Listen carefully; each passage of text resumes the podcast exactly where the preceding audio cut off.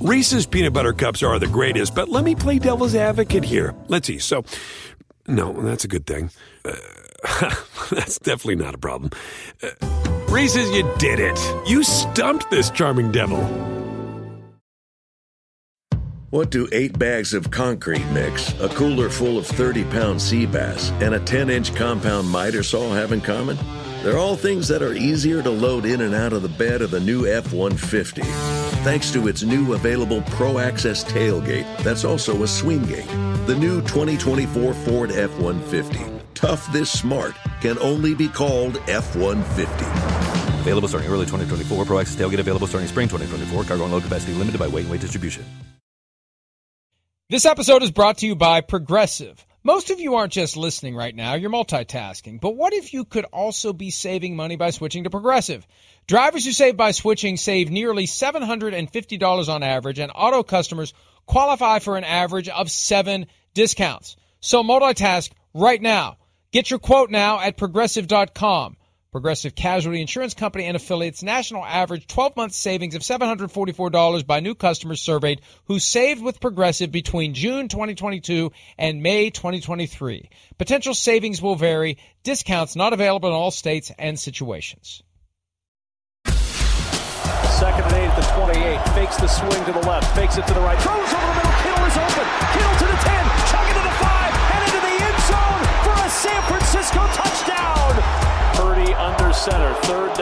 Two for San Francisco.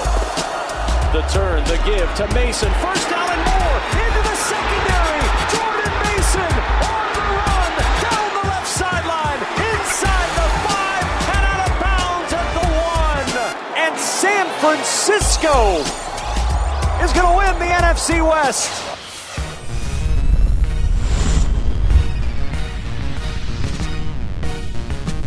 First big play and the last big play on a Thursday night game that ended up being closer than it appeared it was going to be. Peter King, about as far away from Connecticut as he possibly can be.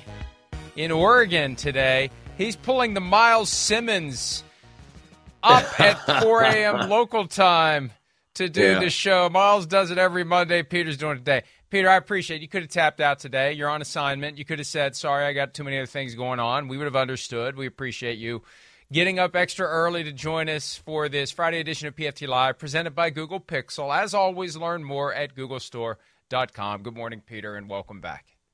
Good morning, Mike. Mike, I had to get up to talk about one of the weirdest events. I mean, how in the world, in the span of 12 days, has Brock Purdy slayed the Dolphins, the Bucs, and the Seahawks. The Seahawks, the greatest rival of the 49ers. And you know it's not their year, but still to go on the road. And we showed the play at the top that to me is the play of Brock Purdy's day. And and Mike, last night in transit, I just sent a quick note to Kyle Shanahan, a text congratulating him on winning the West with his third quarterback who wasn't even all there. You know, it was all, and he just sent back a very, a very curt. He goes, "Thanks." He was unbelievable. And look, I, to be able to do what he did, Matt Maiocco of NBC Sports Bay Area had a great uh, analysis of this last night. The first footballs that he threw were in a walkthrough in the ballroom at their hotel uh, a few hours before the game because he just wasn't able to practice. He had a bad oblique. Watch this. This is a guy who's hurt. Fake, fake, find Kittle open, touchdown right at the beginning of the game. And I just, I was wowed by his presence.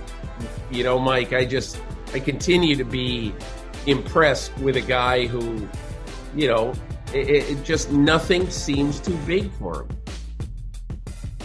It really is unbelievable. And for him to step into the fray the way he did after Jimmy Garoppolo went down 12 days ago, as you said, against the Miami Dolphins, and no moment's too big for him. No spot seems to intimidate him.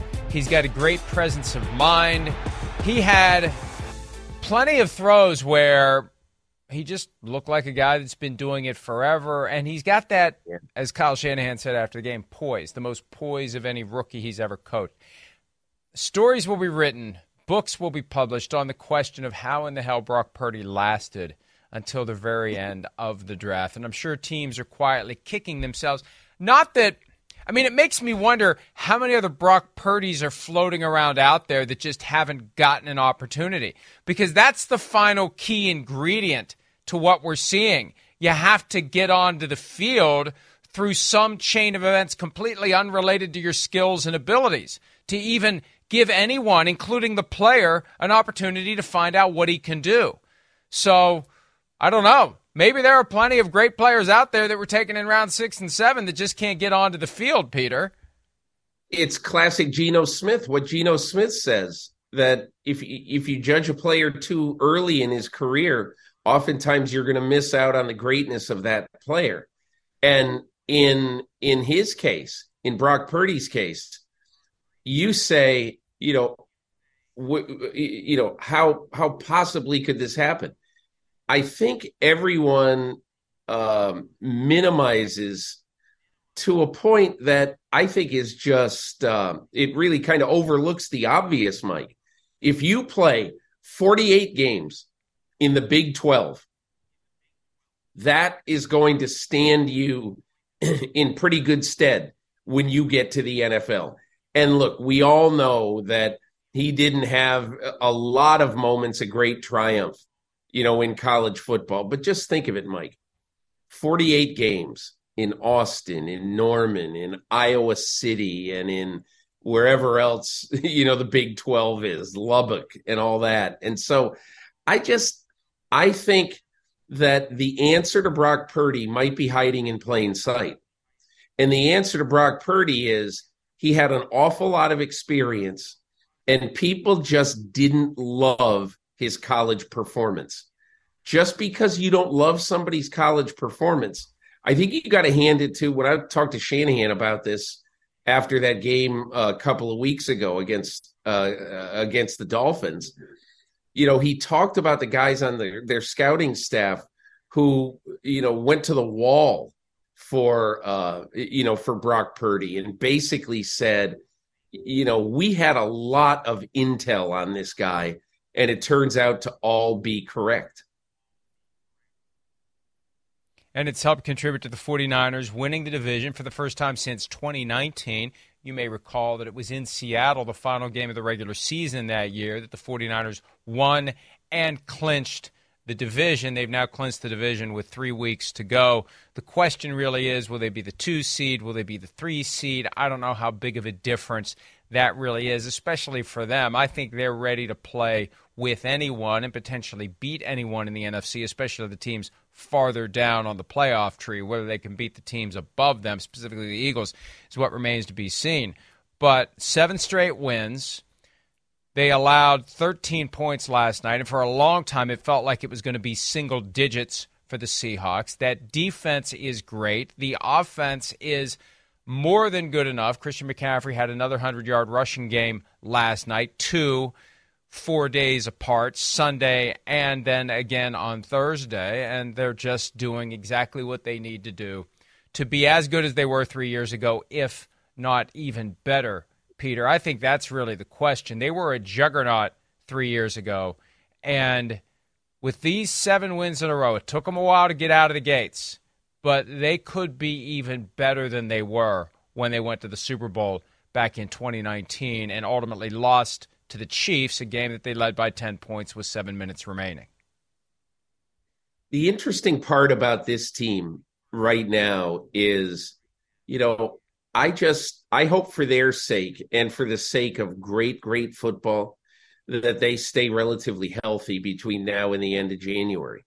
Because I think that the 49ers team that went to Seattle last night with maybe a little bit healthier Brock Purdy um, definitely has a chance to win anywhere that they play. And look, if your quarterback is wounded, if he's all beat up, if you lose one or two of your really valuable weapons on the defensive side, then obviously, look, the Eagles are one of the all time uh, kismet teams as far as injuries go. They're, you know, kind of, you don't want to say fortunate because you don't assume injuries, but they have been relatively healthy uh, throughout their entire run this year. And so that is what I look at right now.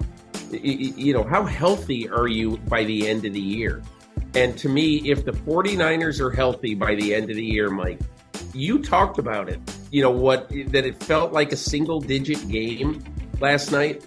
Well, look, if you look at what they've done in this stretch, you know, winning seven in a row, you know, they have not allowed more than 17 points. And that 17 was against the Dolphins, where they, you know, the Dolphins at the time, they're scoring 30, 35 a game. So they have they have done not the impop not the impossible, but certainly the improbable down the stretch of this season in shutting down teams. And look, no one again, Mike, is going to be the 76 Steelers with all the shutouts, uh, with with you know holding teams down consistently, you know, into single digits or zero points. It, it, the way the rules are these days, it's it's impossible. But this is a big but. If you look at the 49ers, they are built to win games in a modern football way with a quarterback dispersing the ball all over the field to various weapons, and you assume they'll get Deebo Samuel back. And that's why, you know, if the quarterback is going to be good enough, and Brock Purdy is showing that he's going to be good enough, and you have a defense that, unlike any other defense in football, is holding teams to three and a half yards a carry, which in today's football this year is really kind of unheard of. Um, and uh, I just think the sky is the limit as long as they stay relatively whole. And I don't know that you and I have had this conversation. I don't think we have. It all kind of melts together to me one weekday after the next. What I've been saying about the 49ers for a while, because I think the injury issue for them is more important than it is for other teams for two reasons they have that nucleus of badasses that you need to keep healthy. Yeah. And if you lose just enough of them, you go to Atlanta and you get beat 28 to 14. You have to have those core guys yes. available. And it's more of an issue for them than it is for the Eagles because these guys show up and throw their bodies all over the place every play and put themselves by the way that they play, by the way that they attack you, by the way that they are relentless. No hesitation is the phrase that the 49ers are looking for in all of their players. They're more susceptible to injury by the way they play without regard to their health and well being. That's what makes it even more of an edge of your seat kind of a thing. Last night late, Peter, and I just texted the rest of the writers at PFT because I haven't seen this. Christian McCaffrey was on the sideline during the last few plays. That's how Jordan Mason had the opportunity to pop the long run. And it's a credit to their depth. But when they showed Christian McCaffrey standing with his hands on his hips and you could see his arms all banged up and bruised and ripped and uh, it, I, I'm thinking, is he is he injured because he keeps running. Every play, there's that reckless abandon without regard to the possibility that you're going to get injured. When you're a running back, there's a chance you're going to get injured. When you're a defensive end and you're in that mass of bodies, there's a chance you're going to get injured, like a Nick Bosa. So that's why yeah. it's more urgent. It feels more perilous for the 49ers than it does for another team because of the way their guys play. Hey, look, Mike, um, you know, I hate to keep going back to 12 days ago when I covered the uh, uh, Niners against Miami, but you know, you've, one of the great things about the end of COVID for sports writers, quite honestly, is that locker rooms are open again, and you can go in and you can go. I had never met Azeez Al-Shaair, uh, the the the standout linebacker for the Niners, who's kind of overshadowed you know, by Fred Warner and Dre Greenlaw, but uh, Al-Shaair is a good player in his own right. And and I asked him about why the defense could play so consistently well and why it could come back after allowing that 75 yard touchdown on the first play of the game. I'm just going to read you what he said. It's like four sentences. I think a lot of teams play like there's another week For us, what you see on tape is we play every game like it's the playoffs, even in September. We're scrappy, offense, defense, special teams. We're going to go till we got nothing left. Some teams play like, ah, well, it's okay. We got another week next week. We'll figure it out. We don't play like that. Don't you see that in this team? I mean, these guys are they're they're just they are they are all out all the time. And you saw that, Mike, with Dre Greenlaw, uh, uh, you know, uh, knocking the ball loose in a crucial play late in the first half that basically allowed the Niners to score another touchdown on a very short field. So I think that holds the Niners in really good stead, Mike. But it also, it, you know, it means that to, for some of these guys, there's an expiration date on them. That's all there is to it. That's right. Playing without regard to the future does have consequences because you can end up not being available in the immediate future or longer than that. You mentioned Deebo Samuel. They expect to have him back by the end of the regular season, which is just remarkable when you consider the chain of events that culminated in him being carted off, and it just felt far more serious and permanent, at least for this season's purposes, than it ended up being. But if they can hold that nucleus together, they can go all the way. They can beat the Eagles. They can beat anybody. They could win the Super Bowl three years after they came so close to it. And Brock Purdy is the guy. Let's hear a little bit from Kyle Shanahan praising the guy who was the last player taken in the draft who has come in and really energized the San Francisco offense. Here's Shanahan from last night after the game definitely another level. It was another level for me just watching someone do it. It was um, the injury he had last week, and um, for him to be ready to go today, which I mean, it's still you could tell in, in um, pregame warmups, you know, a number of things that um, were really tough for him, and for him to be able to just play, let alone to play the way he did, uh, to protect the ball. Um, I knew he, he, struggled to move a little bit at times, but there at the end for um, that third and one, for him to be able to run and move the chains there, I got team got lot, they had a lot of respect for him before that game, but a lot more now. I mean, he's definitely the most um, poised rookie I've ever had. Um, you know, it's he's been like that since he's gotten here. Um, I, from what I hear about him in college, I think he was very similar. You know, just starting as a as a freshman, and I mean, he's been great. He was poised all week. Um, even him being unsure of whether he'd be able to go or not. You know, I think that was uneasy for him because he didn't know what to expect till he got in the game um, under circumstances, uh, uh, we didn't have any other options or choices. Um, we are going to see how long he could last, and we were ready to go with Josh. Um, but he just he got comfortable and got better as the game went, and uh, it was pretty unbelievable. Really is amazing to have that oblique injury, and then you put in the short week, and he still was able to come out and play at a very high level. How about this fact, Peter? Brock Purdy joins Aaron Rodgers as the only quarterback since 1950 to have a passer rating of 115 or more in each of their first two career starts. Now, a lot of people don't believe in the passer rating because it doesn't take into account mobility and running, but just pure passing, accuracy, and effectiveness in the passing game, yards per attempt, completion percentage, touchdown percentage, interception percentage. He is extremely efficient and he is extremely effective. And he does have the ability to get you with his legs. That play late in the game where he rolled to the right and Christian yeah. McCaffrey was fading out that direction and he knew to wait for the defensive player to commit a key third down late in the fourth quarter and he knows exactly where and when and how to slide the exact spot to finish in bounds, stick the ball out past the sticks. I think Pete Carroll made a frustration challenge there because why are you thinking that?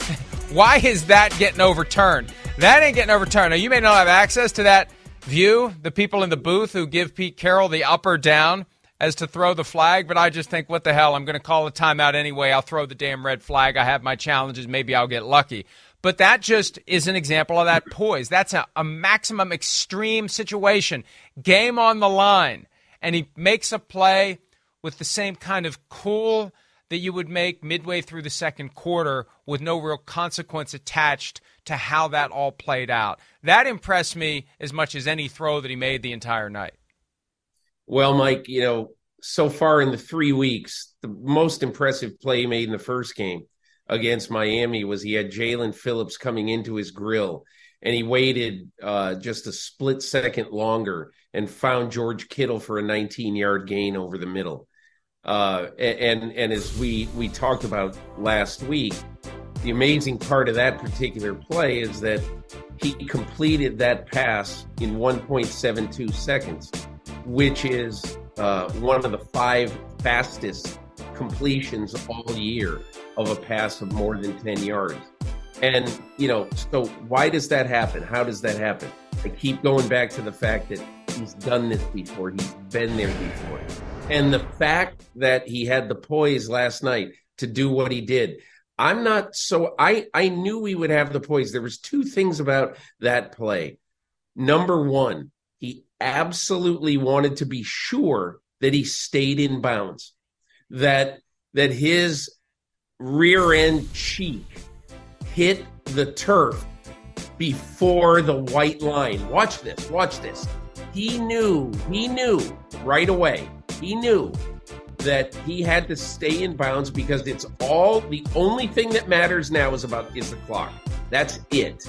So he stayed in bounds. And Mike, I don't care how he's feeling right now or what the adrenaline is saying or whatever the painkiller. I, I don't whatever it is, okay? All I can say about some of the risks that he took with his body and the and the and the and knowing that he had to put the ball out to make sure that when his rear end hit the ground, the ball was at least where it should be for the first down. I just think all of those things, it's like an early year. And again, I am not comparing him to Tom Brady. I am not. But I am making the point that one of the things that Bill Belichick said very early on about Tom Brady, 2001, or maybe it was that year in the postseason, I forget, but I remember reading this. It doesn't seem like anything surprises him. And it's the exact same thing now with Brock Purdy. He has been there before 48 games in college, now three games at a higher level, but he has seen these things before. He knows that sometimes the clock is your friend and you just want to milk it. And those are the kind of things we've seen in three weeks with Brock Purdy. It's situational awareness that you either have or you don't. And look, I don't want to kick Yeah. a guy when he's down. Exactly. Peter, I don't see Jimmy Garoppolo making that play. I don't see Jimmy Garoppolo having the presence of mind in that moment to understand and have the physical ability to do it. Because it's one That's thing to know point. in your head, this is Yeah. what I should do, and then you have the ability to do it, and it all comes together, and you thread that needle, and you make that perfect play in that spot. And that proves so much about a guy that you can't see, you can't understand, you can't confirm until he does it. But once he does it, he shows you he's got the capacity to do it. And then that's kind of baked into who he is. That's who he's going to be anytime he's on a football field. He's going to be that guy who's the coach on the field, the guy who understands the chess match, the guy who understands what you need, when you need it, where you need it, how you need it, and he can do it. That's why plays like that, even though he's a rookie, and even though there's going to be game film available now, and people are going to try to figure out how do we stop Brock Purdy, then we become obsessed with it.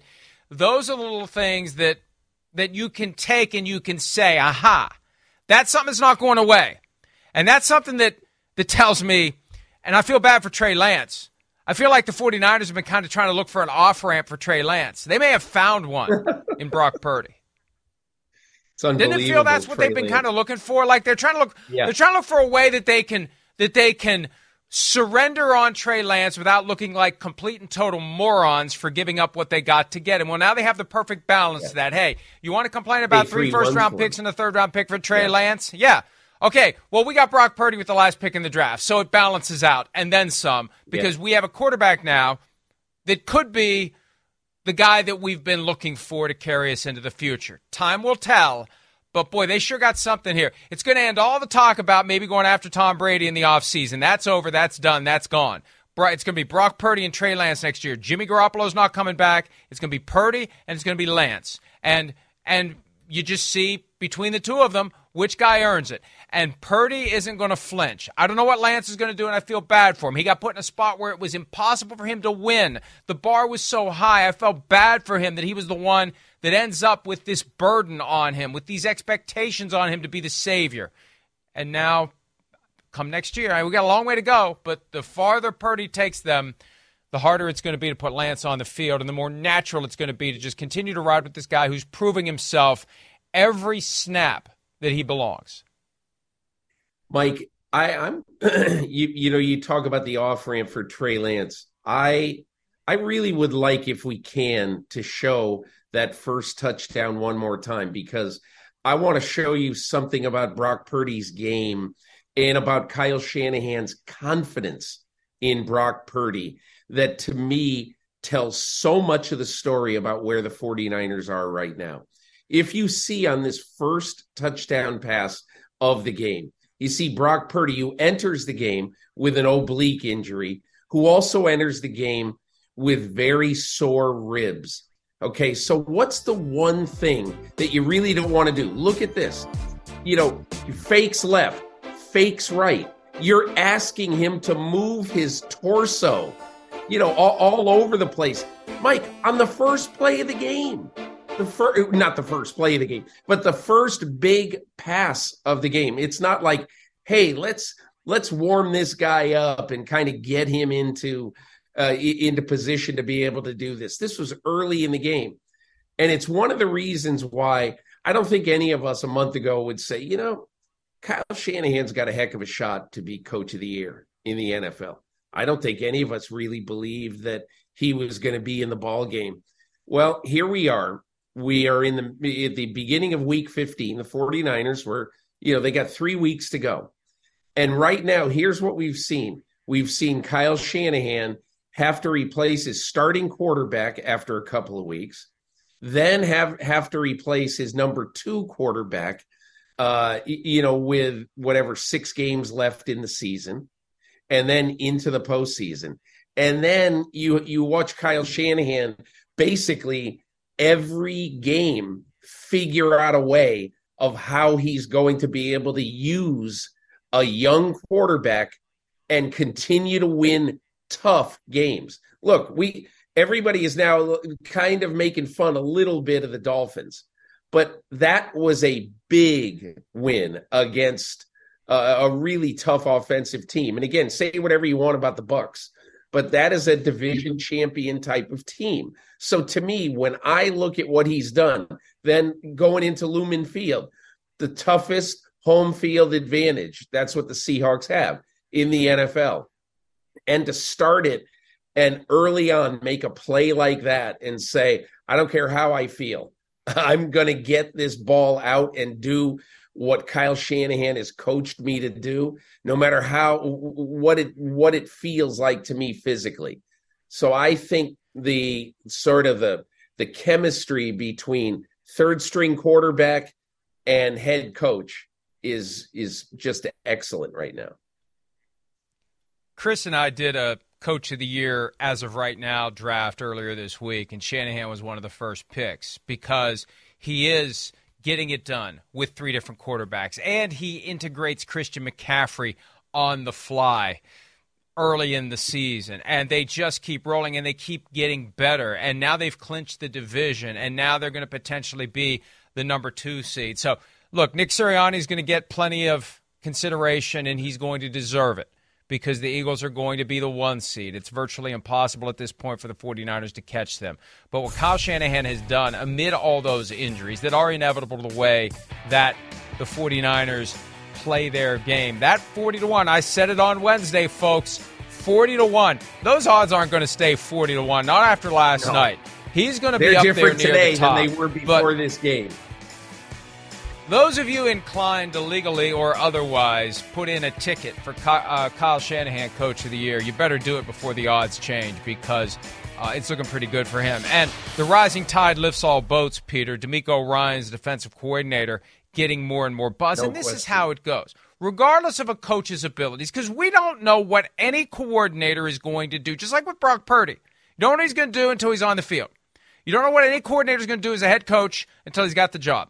It's a fundamentally different job, different existence, different responsibilities, different communication, different everything. So you just got to go do it and you see. And for every Kevin O'Connell, there's a Nathaniel Hackett. And it just it works or it doesn't. But DeMeco Ryans, by virtue of being defensive coordinator on this team that is flying high with this great defense, as as Dick Vermeil said in his Hall of Fame induction speech, I became a much smarter coach when I got Marshall Faulk. I mean, you got Nick Bosa, you're a hell of a smart defensive coordinator. It's, it's, yes, I'm one great coach when I've got the best defensive player in football on my team. But still, Peter, this is how it goes because we're we're seeing what he can do and we're hearing the praise and the audience is that handful of owners is going to be looking for coaches and they're going to hear it and they're going to believe it and he's going to get his opportunity. The ship is going to come in for DeMeco Ryans. He interviewed for the Vikings job last year. I think that was the only one that he had an in-person interview for. I may be wrong, but uh, he's going to get more than one this year. He's going to be the guy at the top of everybody's list, and he should be you know, the big question for DeMeco Ryans is the same way it was the big question for Matt Eberflus. Who's your offensive guy? who's going to tutor your quarterback? You know, wherever he would get a job, who's to who, who's to tutor you? Let's say it's I, I'm just to pick one out. Let's say it's Denver. Who do you have who can fix Russell Wilson? Let's say it's Arizona. Who do you have? Who are you bringing with you who can fix Kyler Murray? Uh, you know, and who can play without Kyler Murray probably for half of the season, if if not more. And so those are the big questions because nobody's going to have many questions about either his scheme or the way he reaches players. You know, Fred Warner told me this, I don't know, maybe a month ago. But Fred Warner said, look, one of the great things about having DeMeco Ryans as defensive coordinator is he's been there we have watched his he said I, I watched his tape i watched his tape from when he was when he was a player and we see that this isn't just hot air. He's actually done it. He's performed what he's asking us to perform. And i always think that helps.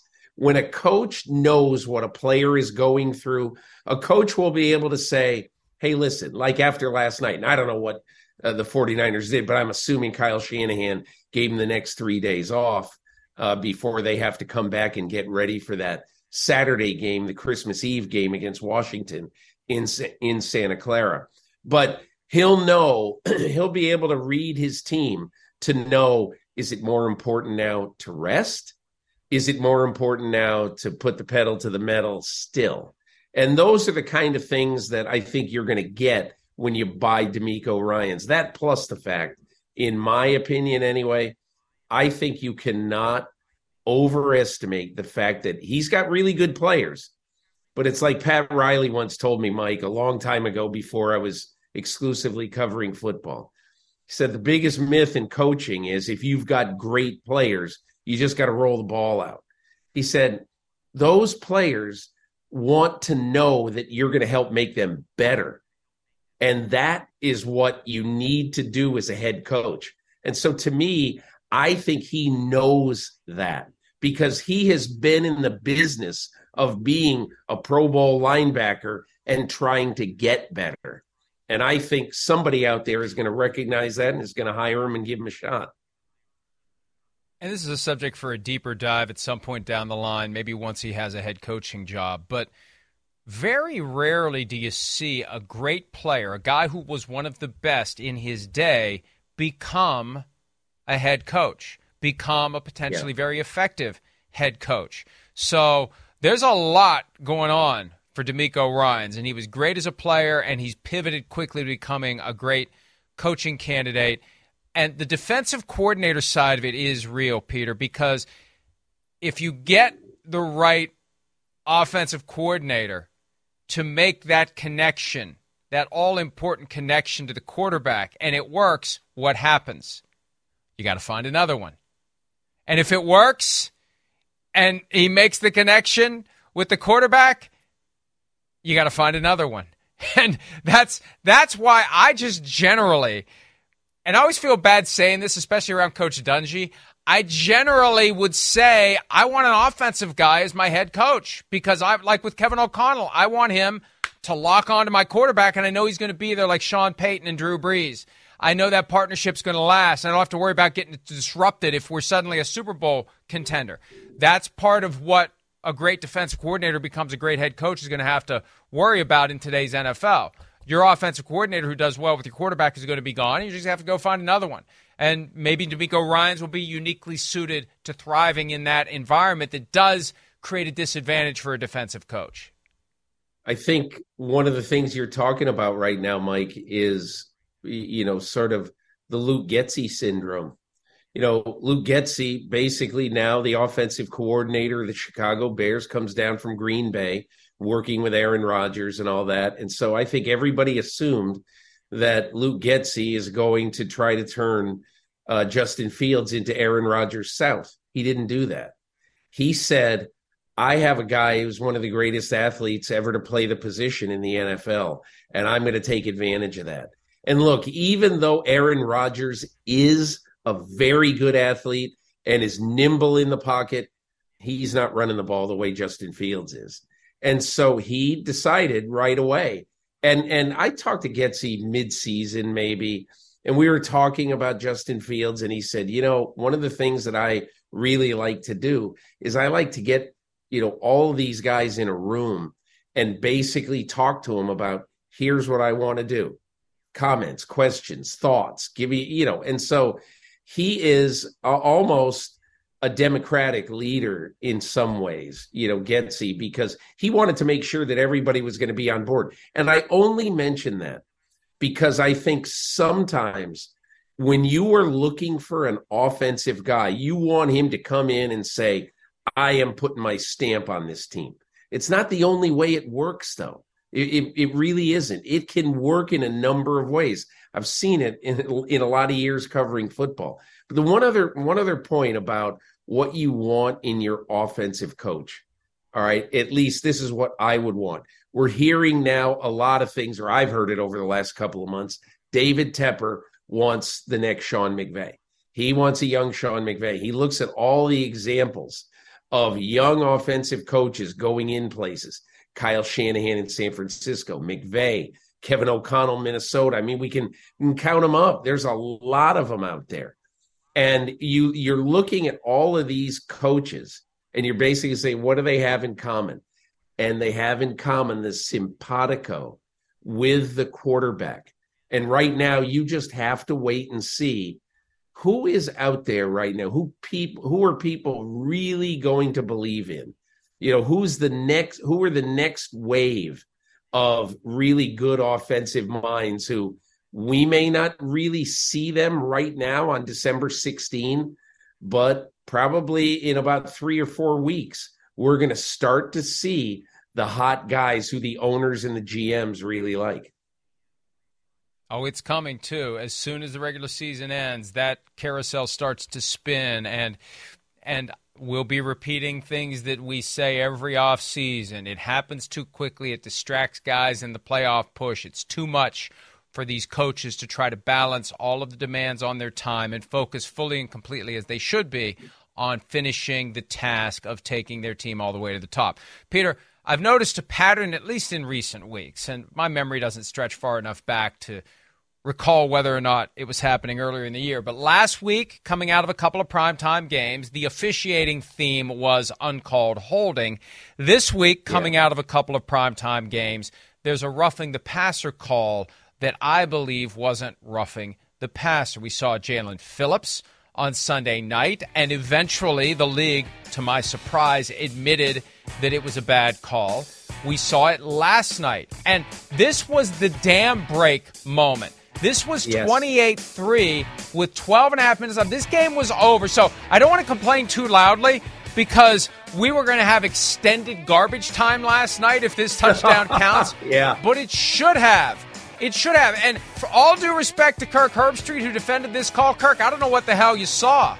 And I was waiting for Terry McAulay to chime in. I wanted to at least hear whether or not he thought this was the right call because this looks just like what Jaelan Phillips did that the league eventually admitted was a bad call when they flagged him for it. When I saw this, Mike, the one thing I thought was, okay, maybe they got him for a body weight sack or a body weight hit. But you watch it, you watch it, and it really isn't body weight. He almost hits him and then goes crossways on him. You see that? It, you couldn't really call that a body weight sack because it's it's like it's like a body weight over his midsection to some degree. It, it, it was just an odd. It, look, I don't know. Officials right now, the referee right now, is, in my opinion, he is so rattled. He's so afraid of getting that call on Tuesday morning at 9:30 when all the grades come in. And I don't know if it's different on a Thursday night, but really on Tuesday morning is when the grades come into the official. And they're all just nervous about about missing a call that is going to be called by a supervisor, by a cross checker, is going to be called, uh, you know, is going to be is going to be flagged as a play that you should have gotten, and and you should have called. And so that to me is what is happening in the NFL. These refs, they all want to work deep into the playoffs. That's what they want to do. And they know that if they miss hits on the quarterback, that's the easiest road to being home for the winner on January 16th. We were showing the sack that wasn't called roughing the passer, and I'm trying to be as objective here as possible.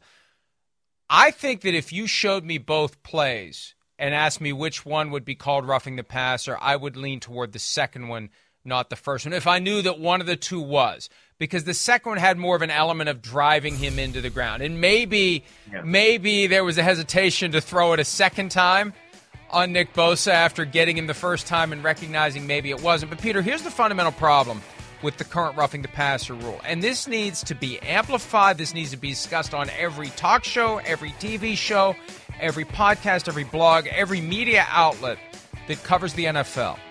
And this is why I'm surprised there was an admission on Wednesday at the league meetings that the call on Sunday night was not the correct call. The rule is written to mandate the official to resolve doubt, any doubt. When in doubt, that phrase is in the rule book. When in doubt, call the penalty when it comes to roughing the passer. What other rule has that? When in doubt, throw the flag. And until that's taken out, that is going to lead to situations like this where there's any doubt, there's any shadow of doubt, flicker of doubt, reasonable doubt, doubt, doubt, doubt, out comes the flag. And they can make it subject to replay review to fix it if the doubt crept in and caused the flag to be thrown. But that's the biggest problem with it. And and I think that's why it's incumbent on us, Peter, to make sure fans understand that's why these flags are coming out because that's why it came out. It shouldn't have been. It was a it was a doubt that shouldn't have existed, but that's what doubt is. doubt is anything that causes you to be slightly unclear about what you think you saw, and you're making those decisions in real time, Peter. And like you said, you know they want to keep the quarterbacks healthy. Troy Vincent explained it this way back in October on ESPN after the Grady Jackson foul that wasn't, and others, and it was a big deal for a little while. And he said, "Hey, we got we got top 91 shows on TV this year or football games, and people tune in to watch quarterbacks and points, and we want to keep our quarterbacks healthy. So that's why they're doing this. That there's got to be a better way, and they're starting to figure it out, I think. But last night, and hey, again, I don't want to complain too loudly because it made for a more exciting game. But boy, if the Seahawks had won that game, and I'm a 49ers fan, I'm pissed because it should have been 28 to 6 with 12 and a half minutes left in the third quarter. I, I, there's nothing to add to that. It's it's all exactly the way it should be. And, and look, I guess I would I would just sort of I, I'd echo that, and I would just add one thing. The thing that I learned in uh, this was now nine years ago I did a week story on a week in the life of, of the officials with Gene Steratore's crew. And I went around the country and I saw uh, Dino Paganelli, the back judge, who's a social studies teacher in, in, outside of Grand Rapids, Michigan. And, and, you know, so I went to see all these guys and we, many of the discussions were about rules and about studying the rules. And Gene Steratore himself, I saw the pall cast come over his face at 9:30 on Tuesday morning. I was at his house with him and he looked at he opened up the email with his grades from the previous game, Houston against Arizona. And he got downgraded two plays that day or that that weekend. And the first words out of his mouth, Mike, there goes the Super Bowl. Hmm. And so I don't want to harp on that, but that's the reality of what is at stake for these officials. They all want to work the Super Bowl. They're all driven to be the best. Clete Blakeman wants to be the best. Shawn Hochuli wants to be the best.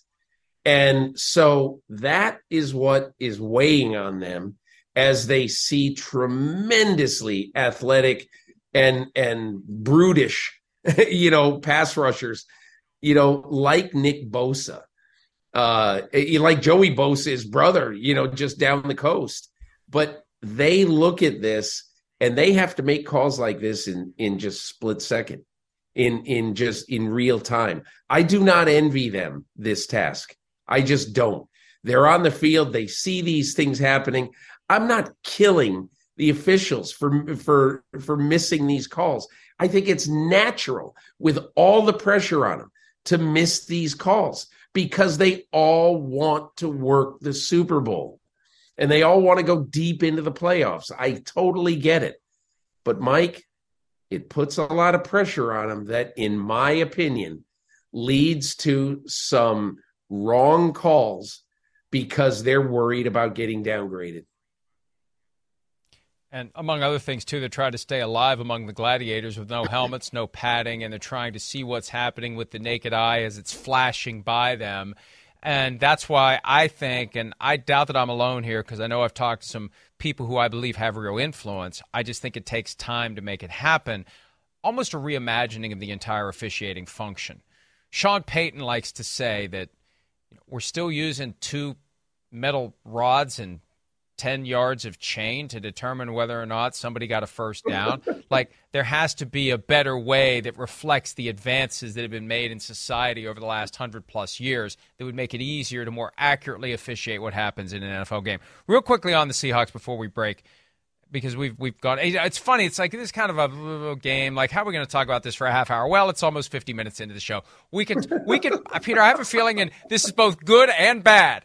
Good and bad. We can find a way to talk for fifty minutes about anything.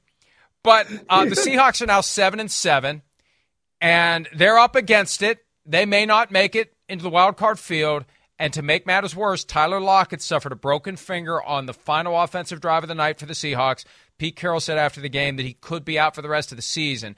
That's going to make it even more difficult for this team that started great and had that glow of a super of a not a Super Bowl, but a division champion, and now that's gone. And now they're in that cluster with the Giants and the Commanders and the Lions for crying out loud for that last playoff spot in the NFC, and it could be very difficult for the Seahawks to hang on. Hey, look, Mike, what's your reward for playing the Thursday night game, handing the 49 not handing, but you know, the 49ers winning the division, your arch rivals winning the division on your home field. What's your reward? Hey, great. We get to go to Kansas City on Christmas Eve. And all that's at stake, all that's at stake is our playoff lives. And by the way, we may have to do it without our steadiest offensive player over the last six or seven years, Tyler Lockett. I, I mean, you know, it's and then after that, they get to come home and face one of the five toughest defenses in football, the Jets. I, I don't know, Mike. I, I just this this story for Seattle, in my opinion, really started to turn eight thousand miles away or whatever it was in Munich. Yes, when they laid an egg against the Buccaneers and lost their fourth game of the year. I, I, I think we were all thinking at that time. They went into that game, Mike, six and three. And we're all thinking, well, you know, they're the they're going to be the six or seven seed at least, and they might even win this division. And so we're all eh, we're all thinking really positive thoughts uh, about the Seahawks, but all their warts really have emerged. You know, as they now have lost four of the last five, I think, and Geno has fallen to earth a little bit. But but I do think this, Mike. Overall, overall, if you are John Schneider and you're Pete Carroll, even if this season does end with a thud, you say, now listen, let's let's just be let's be honest with ourselves. We traded Russell Wilson, and our reward for trading Russell Wilson is finding out that we've got a decent quarterback in Geno Smith. And and he just might be our guy. Who knows? But he might be our guy. And let's say he's not our guy. We're going to have two picks in the top 18, including one very high, Denver's pick. And we're going to have two high picks to basically either start to reconstruct this roster or to go looking for a young quarterback to battle Geno Smith. So don't cry for the Seattle Seahawks. I think there's a lot of great hope in Seattle right now. No, this season's still better than anyone thought. They cashed out yeah. on Russell Wilson at the absolute right time, and now they can lay the foundation for the future. We're going to cash out for at least a couple of minutes. Micah Parsons trying to undo the foundation he's laid for even more acrimony with the Philadelphia Eagles. Trying to put the toothpaste back in the tube on some things he said about Jalen Hurts. We'll talk about that when this Friday edition of PFT Live continues right after this.